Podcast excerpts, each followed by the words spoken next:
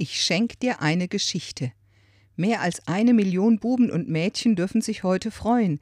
Sie erhalten nämlich von der Buchhandlung in ihrer Stadt oder von einem Verlag ganz kostenlos ein Buch. Der Wald der Abenteuer heißt es.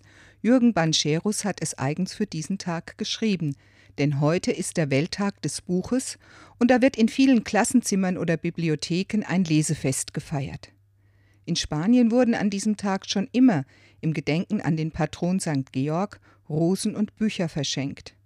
Diese Tradition hat vor fast 20 Jahren die UNESCO aufgegriffen, damit die Kinder weltweit für das Lesen begeistert werden. An diesem Tag dürfen sie lesen, was die Buchstaben halten und sich richtig in eine andere Welt hineinschmökern. Hätten daran nicht auch Erwachsene ihren Spaß?